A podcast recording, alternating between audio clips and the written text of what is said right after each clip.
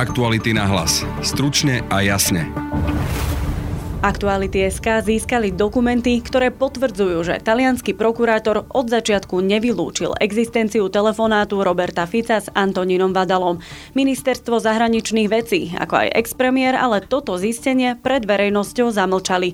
Nové informácie rozoberieme so šéf-redaktorom Aktualit Petrom Bárdym. Náš e, ambasador po diskusii s kalabrijským prokurátorom nevylúčil, že by e, dielčími informáciami o možnej nahrávke mohli disponovať aj talianskí vyšetrovateľia.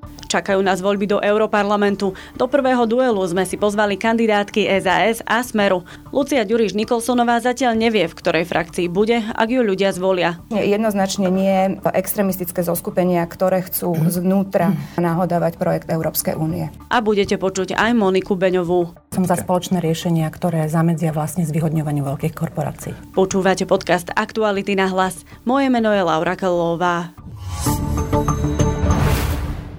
Robert Fico opakovane odmieta, že by v minulosti telefonoval s Antonínom Vadalom. Talianské médiá totiž zverejnili informácie, že v čase, keď Vadalu monitorovala tamojšia polícia, zachytila aj telefonát s Ficom. Expremiér sa doteraz bránil tým, že Vadalu nepozná a správy si dal overiť aj na tamojšej prokuratúre, ktorá to vraj vylúčila. Aktuality SK ale teraz získali komunikáciu od veľvyslanca v Taliansku, ktorú adresoval nášmu ministrovi zahraničných vecí. A tá Fico Ficovú nepriestrelnú verziu spochybňuje. V štúdiu je so mnou šéf-redaktor Aktualit Peter Bardy. Ahoj. Ahoj. Peter, Aktuality SK získali infožiadosti, ktoré expremiér Fico adresoval generálnej prokuratúre. Súčasťou jednej z nich bola aj komunikácia medzi veľvyslancom v Taliansku a ministrom e, Miroslavom Lajčákom. Čo písal teda veľvyslanec Jan Šot na Slovensko? Odcitujem z toho e-mailu, ktorý poslal talianský veľvyslanec nášmu ministrovi zahraničných vecí. Čiže citujem, práve som na osobné odporúčanie talianského národného prokurátora antimafia Federica Cafiera de Raho telefonicky dohovoril s kalabrijským regionálnym prokurátorom Giovannom Barbardierim. Ten mi kategoricky potvrdil, že kalabrijská prokuratúra nemá žiadnu informáciu o telefonáte Vadalu s Robertom Ficom a aj keby nejakú mala, určite by ju nedávala médiám. Nevylučuje, že nejaký vyšetrovací tím mohol disponovať nejakou dielčou informáciou tohto druhu, ale opakoval, že prokuratúra ňou nedisponuje. Ministerstvo zahraničných vecí ani Robert Fico ale záver týchto zistení nikdy nekomunikovali. Bolo to podľa teba účelové? Oni komunikovali iba to, čo im vyhovuje. A tam treba povedať, že táto prokuratúra nemusí byť vôbec tou prokuratúrou, ktorá vyšetruje Vadalu alebo ktorá vyšetrovala Vadalu e, v roku 2012 alebo ktorá vyšetrovala niečo, na základe čoho bol Vadala nahratý, ako telefonuje s Robertom Ficom alebo získaný proste prepis rozhovoru medzi Vadalom a Robertom Ficom. Čiže Robert Fico od začiatku prevalenia kauzy toho, že si mal v roku 2012 telefonovať e, s podnikateľom, ktorý je dnes podozrivý z drogovej trestnej činnosti, tak sa vždy bráni tým, že sa snaží znížiť dôveryhodnosť existencie tej nahrávky alebo vierohodnosť toho, že tá nahrávka alebo prepis existujú. Mali to teda povedať, že existuje pochybnosť alebo že prokurátor nevylúčil existenciu tohto telefonátu? No pokiaľ by boli férovi a pokiaľ by chceli hrať čistú hru, tak samozrejme, že mali povedať e, nie len A, že prokurátor z Kalabrie povedal, že nedisponuje informáciami, že by prokuratúra túto nahrávku mala, ale zároveň mal slovenský veľvyslanec alebo slovenské ministerstvo zahraničných vecí vo svojom oficiálnom reporte povedať aj to, že náš e, ambasador po diskusii s kalabrijským prokurátorom nevylúčil, že by e, dielčími informáciami o možnej nahrávke alebo dielčími informáciami o vzťahu Vadala Fico mohli disponovať aj talianskí vyšetrovateľia. Veľvyslanec Jan Šot sa v e-maile pýta ministra, že či má tieto informácie posunúť ďalej ex-premiérovi. To je záver e-mailu. Je to štandardné podľa teba, že veľvyslanci informujú radových poslancov o tak závažných správach a zisteniach, alebo funguje to podľa teba takto bežne? No takto by to bežne mohlo fungovať e, v krajinách, kde funguje demokracia karpatského typu, teda kde, kde si riadia radoví poslanci alebo e, predsedovia politických strán veľvyslancov ako svojich e, aparátčikov alebo nejakých svojich podriadených. Príde mi to, že naozaj že cez čiaru až šialené, že človek, ktorý reprezentuje Slovensko v Taliansku, písal nášmu ministrovi, že on môže napriamo informovať Roberta Fica o tom, že čo riešil on s talianskou prokuratúrou prokuratúrou. Tú existenciu e, telefonátu, alebo respektíve minimálne toho zápisu v niektorom z vyšetrovacích spisov nám potvrdilo viacero zdrojov, či už z Talianska, alebo, alebo z medzinárodných organizácií investigatívnych novinárov. Dokonca ju niektorí opisovali ako družnú debatu. Keď teraz vieme, že kalabrijský prokurátor jej existenciu taktiež nevylúčil, usvedčuje to nášho expremiéra z klamstva, alebo minimálne z toho, že nehovorí pravdu? Nie, ja nechcem byť súdcom v tomto prípade, ale ktokoľvek z tých zdrojov, ktorí nám to potvrdili, má pre mňa rádovo vyššiu vierohodnosť ako Robert Fico. Ďakujeme, že si prišiel do podcastu. A ja ďakujem. Ministerstva zahraničných vecí aj Roberta Fica sme sa pýtali, prečo informáciu, že prokurátor v Taliansku nevylúčil existenciu nahrávky telefonátu, zamlčali. Rezort diplomácie ani hovorca Smeru do uzávierky neodpovedali. 25. mája budú voľby do Európskeho parlamentu. V aktualitách sme pre vás pripravili sériu diskusí a rozhovorov k eurovoľbám. Nájdete ich na našom webe a v podcastoch. Do dnešného duelu prijali pozvanie Monika Beňová, líderka kandidátky Smeru SD a Lucia Ďuriš Nikolsonová, trojka na kandidátke SAS. Podcaste prinášame časť rozhovoru. Video z celej diskusie nájdete na našom webe zajtra ráno. S kandidátkami do eurovolieb sa rozprával Peter Hanák. Pani Beňová, vy už v Európarlamente ste nejaký čas. Skúste povedať jednu konkrétnu významnú vec, ktorú sa vám podarilo presadiť.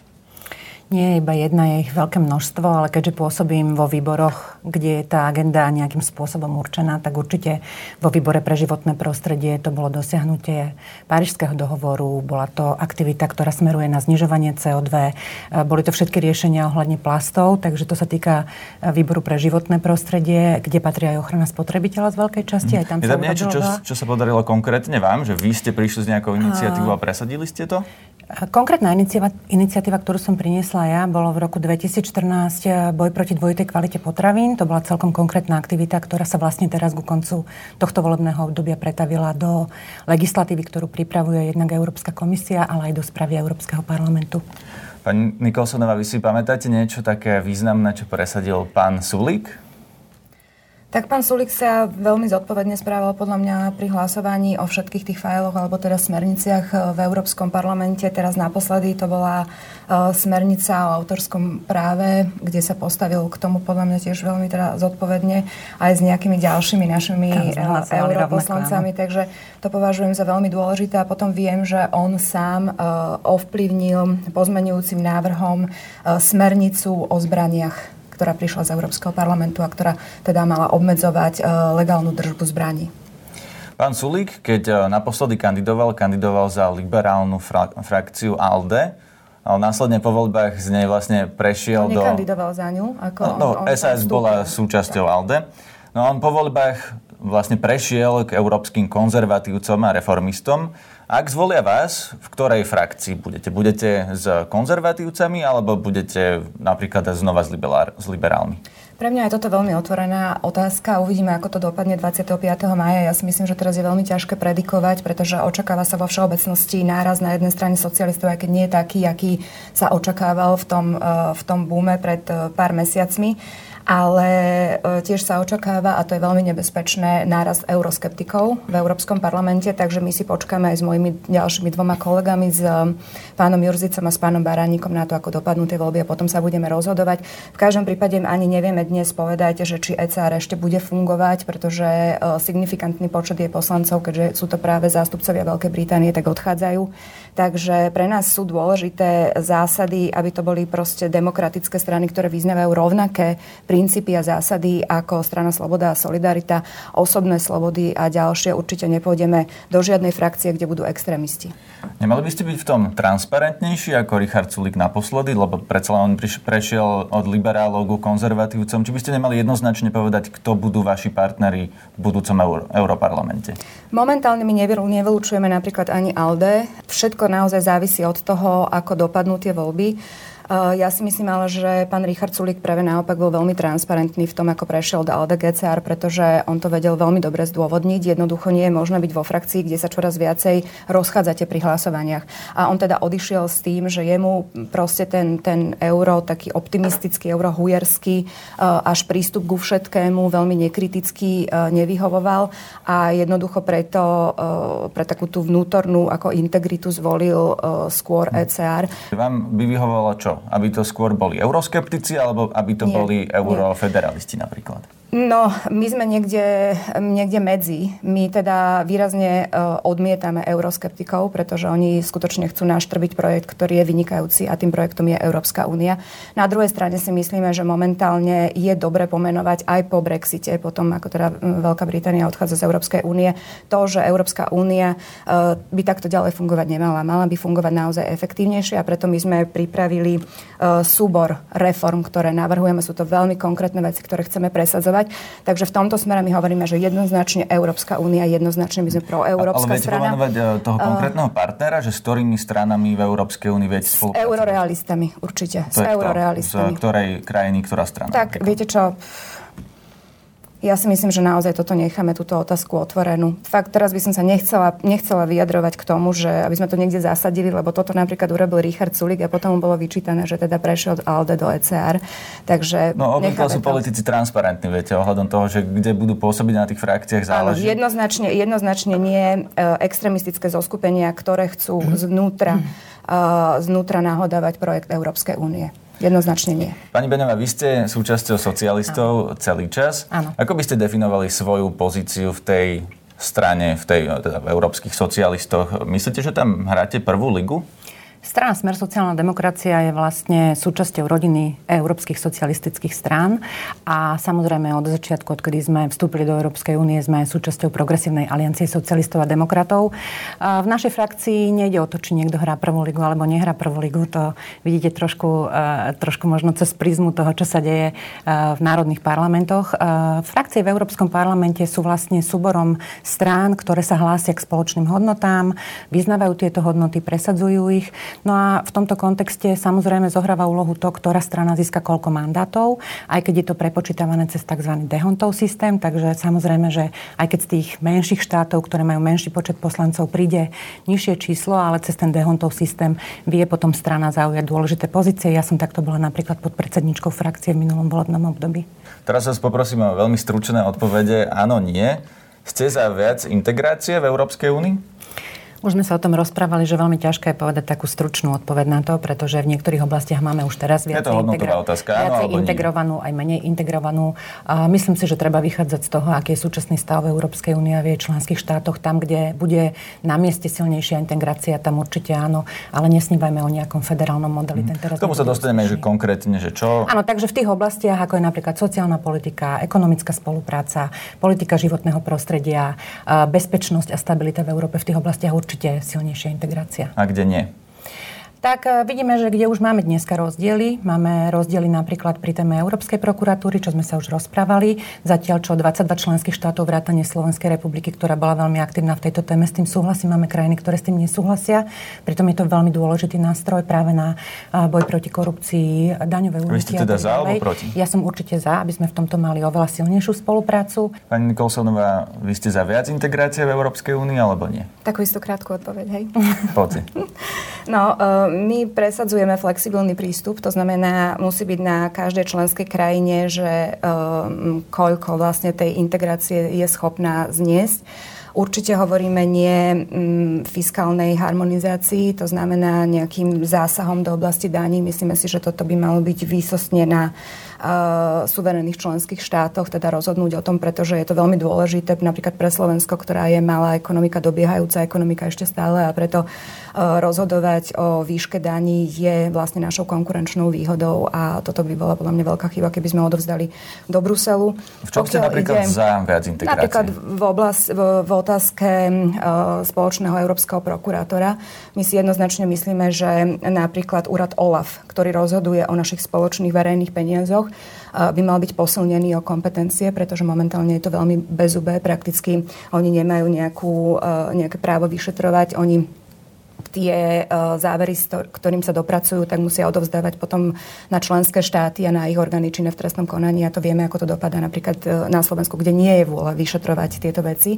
A keďže ide o spoločné peniaze, tak by mali byť naozaj že efektívne chránené a to spoluprácou posilneného OLAFu a Európskeho prokurátora. Tam určite vidíme význam. Potom určite by sme sa mali spolu podielať na ochrane šengenských hraníc. To jednoznačne podporujeme. A samozrejme aj spoločný postup pri, uh, v rámci tej migračnej otázky, mm-hmm. ale ako ste hovorili, k tomu sa asi tak, k tomu sa dostaneme. Tak vy ste už povedali, že ste proti spoločnej daňovej politike. Pani Beňová, daňová politika? Mm, pre mňa daňová politika je významnou súčasťou ekonomickej stability a práve nedávno sme mali Či mala byť európska veľkú diskusiu o tom, že, že mnohé členské štáty dávajú rôzne daňové výhody veľkým globálnym korporáciám a tie daňové výhody znevýhodňujú vlastne naše malé a stredné podniky. Takže ste za viac integrácie? Som za, áno, politike. som za spoločné riešenia, ktoré zamedzia vlastne zvyhodňovaniu veľkých korporácií. Dvorýchlostná Európa? Dvojrychlostnú Európu som už hovorila, že máme aj v súčasnosti. Napríklad Európska menová únia je veľmi dobrým príkladom dvojrychlostnej Európy, kde niektoré členské štáty sú, niektoré nie sú. Veľká Británia si uplatnila výnimky, ktoré, aby, ktoré boli skoro zo všetkých aby tá dvojrychlostná Európa dvojrychlostná Európa, dvojrychlostná Európa je dobrý model pre krajiny, ktoré nesúhlasia byť súčasťou niektorých spoločných politik. Áno. Pani Nikolsonová? Myslím si, že spomedzi všetkých tých um, modelov toho, ako má fungovať Európska únia v budúcnosti, ktoré predstavil pán Juncker, je toto podľa mňa najreálnejší model. Takže v tomto smere my to podporujeme, ale ja by som veľmi zdôraznila to, čo presadzuje e, sloboda a solidarita. A to je určite ten princíp flexibility. To znamená, to musí byť na každej členskej krajine. Takže dvorýchlostná Európska únia áno, ale, ale jednoznačne s tým, že zachovať teda princíp flexibility. Kde by malo byť miesto Slovenska v tejto dvorýchlostnej Európe? Mali by sme sa integrovať viac? V podstate mali by sme byť v tej dvorýchlostnej Európe na tej prvej rýchlosti byť pri všetkých tých integračných projektoch? Určite v oblasti sociálnej politiky, ktorú musíme ako tému otvoriť, pretože doteraz tie sociálne opatrenia boli ochranárske len voči západoeurópskym štátom, či už to bolo smernicou o vysielaných pracovníkoch. Teraz sme hlasovali v prvom čítaní e, balík mobility, to všetko sú ochranárske opatrenia pre západoeurópske štáty, takže tú sociálnu politiku musíme rozšíriť. A áno, tam by sme mali tlačiť na to, aby sme boli v skupine krajín, ktorá bude posilňovať sociálnu politiku. No, pani Nikolson, na jadro? Malo by byť Slovensko v jadre Európskej únie? Určite nie za každú cenu. My by sme v prvom rade mali pozerať na naše záujmy. Pokiaľ ide napríklad o jadro Európskej únie, čo do dnešného dňa nevieme vlastne, čo to má byť, čo, čo to má znamenať. No tá prvá rýchlosť, že by sme mali byť pri integrácii. Že by máme vlastne byť pri všetkej integrácie, tak tam ja považujem za veľmi, veľmi nebezpečné práve tú harmonizáciu daní. To je proste to je konkurenčná výhoda, ktorú Slovensko má, o ktorú jednoducho nemôže prísť, keď chce obstať v tom, v tom konkurenčnom boji. Pokiaľ ide o tú sociálnu oblasť, o ktorej hovorila pani Beňová, o sociálnu ochranu e, jednotlivcov sa má starať e, tá či ona vláda e, členského štátu Európskej únie. Takže tu ste proti integrácii. Tu sme určite proti a ja vám poviem prečo, lebo napríklad v tejto otázke sa čoraz viac vynára ten, ten spoločný fond nezamestnanosti, do ktorého majú členské štáty vkladať peniaze a potom majú zachraňovať krajiny, kde bude rapidne stúpať nezamestnanosť napríklad v čase krízy. A toto je podľa mňa nesprávna myšlienka. Poďme rovno k migrácii. Ako by to sa malo podľa vás riešiť na európskej úrovni? Migrácia sa rieši na európskej úrovni. Poviem pár čísiel, ak dovolíte. Migrácia, alebo taká najväčšia migračná krivka bola v roku 2015. Vtedy to bolo okolo milióna 50 tisíc migrantov, ktorí prišli do Európskej únie. Ak to porovnáme s rokom 2018, bolo to už len 137 tisíc. Takisto nám klesli žiadosti o azyl takmer o polovicu. za európske riešenie? A máme európske riešenie. My máme niekoľko uh, modelov, ktoré sme už vlastne ponúkli. Je to posilnená spolupráca v rámci Frontexu, kde sme navýšili finančné prostriedky všetky, aj počet zamestnancov. A zavádzame nové systémy.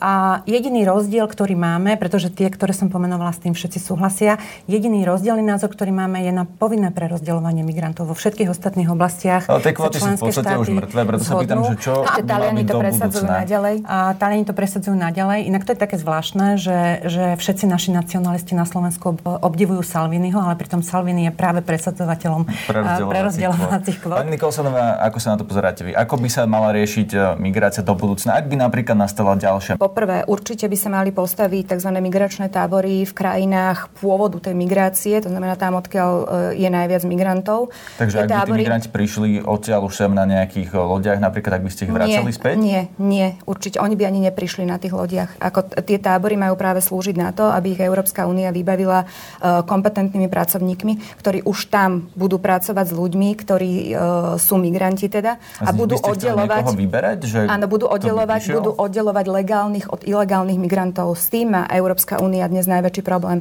že už dnes viac ako polovica tých migrantov, ktoré prišla uh, do šengenského priestoru, um, nesplňajú podmienky pre udelenie azylu, ale nevedia ich vrácať späť.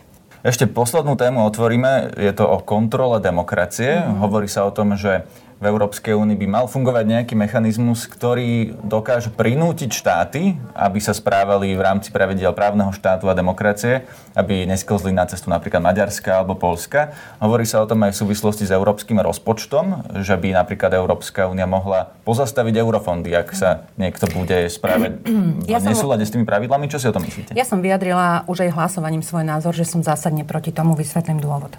Európska únia pomerne s dlhavým procesom prijali Lisabonskú zmluvu. Lisabonská zmluva v článku 2 hovorí o princípoch právneho štátu a dodržiavaní právneho štátu a v článku 7 hovorí o tom, aké môžu byť reálne postihy za nedodržiavanie článku 2, teda princípov právneho Ale štátu. fungujú teraz tie postupy, keď sa pozriete do Maďarska? A tie postupy teraz fungujú, pretože práve článok 7 využila Európska komisia na to, aby s krajinami, ktoré teda článok 2 porušili, viedla komunikáciu a žiadala nápravu. Moja otázka je, či to pomohlo, mi... viete, pri Orbánovi Maďarsku, keď sa pozriete, ako to tam vyzerá, či ten mechanizmus, ktorý Európska únia má teraz, ja musím je povedať, dostatočný. že mňa mrzí, že sa stále, stále poukazuje iba na Polsko a Maďarsko, a pretože keď som si pozerala včera, koľko konaní vedie Európska komisia v zmysle článku 258 zmluvy o fungovaní Európskej únie, tak sú krajiny, voči ktorým je vedených oveľa viacej konaní ako voči Maďarsku a Polsku.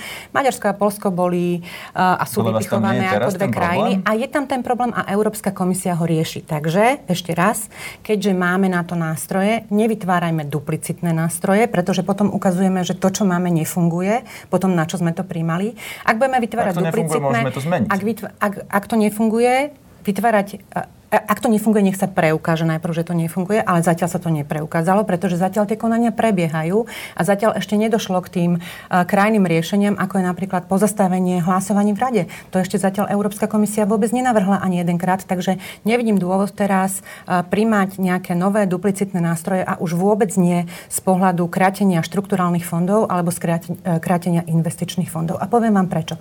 Štrukturálne fondy Európskej únie nie sú primárne určené pre vlády a nie sú určené ani pre politikov. Štrukturálne fondy Európskej únie sú určené pre krajinu, pre jej občanov, pre e, znižovanie regionálnych rozdielov. Pre občania politiky, volia tých politikov. Pre, občania no, ale, Maďarska volia Orbána. Tak, to je okrem práve, to je to nehnevajte sa, ale tak predsa nebudeme my teraz trestať občanov za to, ako volia, tak je to ich rozhodnutie. Ak teda rešpektujeme to, že máme demokratické spoločnosti, tak potom rešpektujme rozhodnutie občanov. Ak niekto povie, že teda maďarskí občania sa rozhodujú nedemokraticky, tak, ak chcú ísť autoritatívnou cestou, tak by ich podľa vás Európska Európska únia mala nechať? Ešte raz, nevytvárajme tu teraz nejakú predstavu o tom, že existujú iba dve krajiny, ktoré idú autoritatívnou cestou. Pán redaktor, pozrite sa do Španielska. V Španielsku úplne v pohode trestajú politikov za to, že sa rozhodli, že chcú uskutočniť referendum o otrhnutí Katalánska. No, práve preto sa pýtam, či by Európska únia, viete, nemala nie, len si predstavte, že by v Maďarsku, v Polsku alebo na Slovensku sme zatvárali politikov za to, že prídu s nejakým návrhom, ktorý sa týka povedzme nejakého územnoprávneho no, A nemala by mať Európska únia možnosť možnosť to zastaviť nejakým spôsobom, no, do toho zasiahnuť? Má, Európska únia má možnosť, má článok 7, ten bol teraz dvakrát použitý a má navyše e, článok 258 zmluvy o fungovaní Európskej únie a ten je používaný úplne bežne a práve proti krajinám ako je Nemecko, Španielsko alebo Holandsko je použitý viackrát ako napríklad proti Maďarsku, Polsku alebo Slovensku. Treba si len pozrieť tie štatistiky. Pani Nikolsonová, ako sa na to pozeráte? Mala by e- Európska únia mať nejakú možnosť, ako napríklad, aj keby na Slovensku bola ohrozená demokracia, zasiahnuť? Ja si myslím, že vymožiteľnosť práva je postavená aj na uh, uplatňovanie sankčných mechanizmov. A myslím si, že ak sa preukáže, že akákoľvek krajina, ale pri jednotnom metri, ktorý bude platiť na všetkých, porušila pravidla, tak si myslím, že by mal uh, nastať moment, kedy sa použije sankčný mechanizmus. Viem, že to úplne nesúvisí, ale toto vlastne uh, Európska únia aplikovala napríklad aj vo vzťahu k Rusku, ktoré anexovala Krym. A ukazuje sa to, že to bolo dobré opatrenie. A myslím si, že toto isté by mala uplatňovať aj voči vlastným členským krajinám, ktoré jednoznačne porušia tie pravidlá. Napríklad aj eurofondy. By napríklad aj eurofondy. Ja by som bola za pozastavenie, napríklad dočasné pozastavenie hlasovania v Európskom parlamente, dočasné pozastavenie hlasovania v Rade Európy, dočasné, e, dočasné pozastavenie napríklad aj eurofondov. Áno, určite, ak to má byť, ak to má byť účinný sankčný mechanizmus, tak by som bola za to. Ale chcem upozorniť upozorniť na jednu vec, že potom ale poďme zosúľadiť uh, tie hodnotiace správy o jednotlivých krajinách. Pretože napríklad v prípade Polska mám pocit, že sa tam uh, objavil v tej hodnotiacej správe aj nejaké ekonomické ukazovatele, ktoré hodnotili, hej, v prípade Maďarska napríklad im vyčítali uh, prístup vlastne k tej migračnej kríze a potom sa ale potom sa tie hodnotiace správy nedajú veľmi porovnávať. Takže by to malo Takže byť zjednotené. Malo by to byť jednoznačne zjednotené a jednoznačne by tam mala, uh, nemalo dochádzať nejakej diskriminácii tej či onej krajiny. To znamená jednotné pravidlá, ktoré keď sa porušia, tak na základe jednotných tých hodnotiacich prístupov z toho by mali byť vyvodené dôsledky. Áno, aj eurofondy. A to je na dnes všetko. Počúvajte nás opäť zajtra. Nájdete nás cez podcastové aplikácie, ako je Spotify, aj na našom Facebooku podcasty Aktuality.sk. Na dnešnej relácii spolupracoval Peter Bárdy a Peter Hanák. Moje meno je Laura Kalová. Aktuality na hlas. Stručne a jasne.